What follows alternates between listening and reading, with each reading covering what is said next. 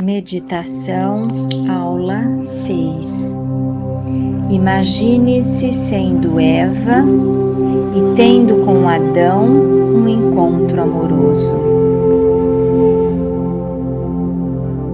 Imagine-se sendo Helena tendo com os guerreiros de Troia um encontro conflitado.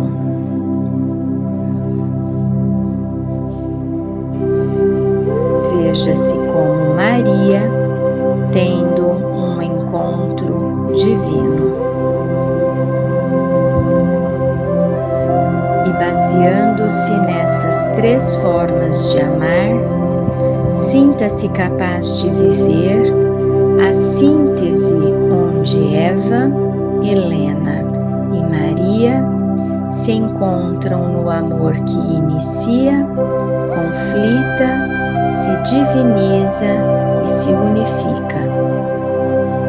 E sabendo que todos estes amores são a base para viver a plenitude, sabendo que é necessária a entrega, a luta e o amor incondicional, respire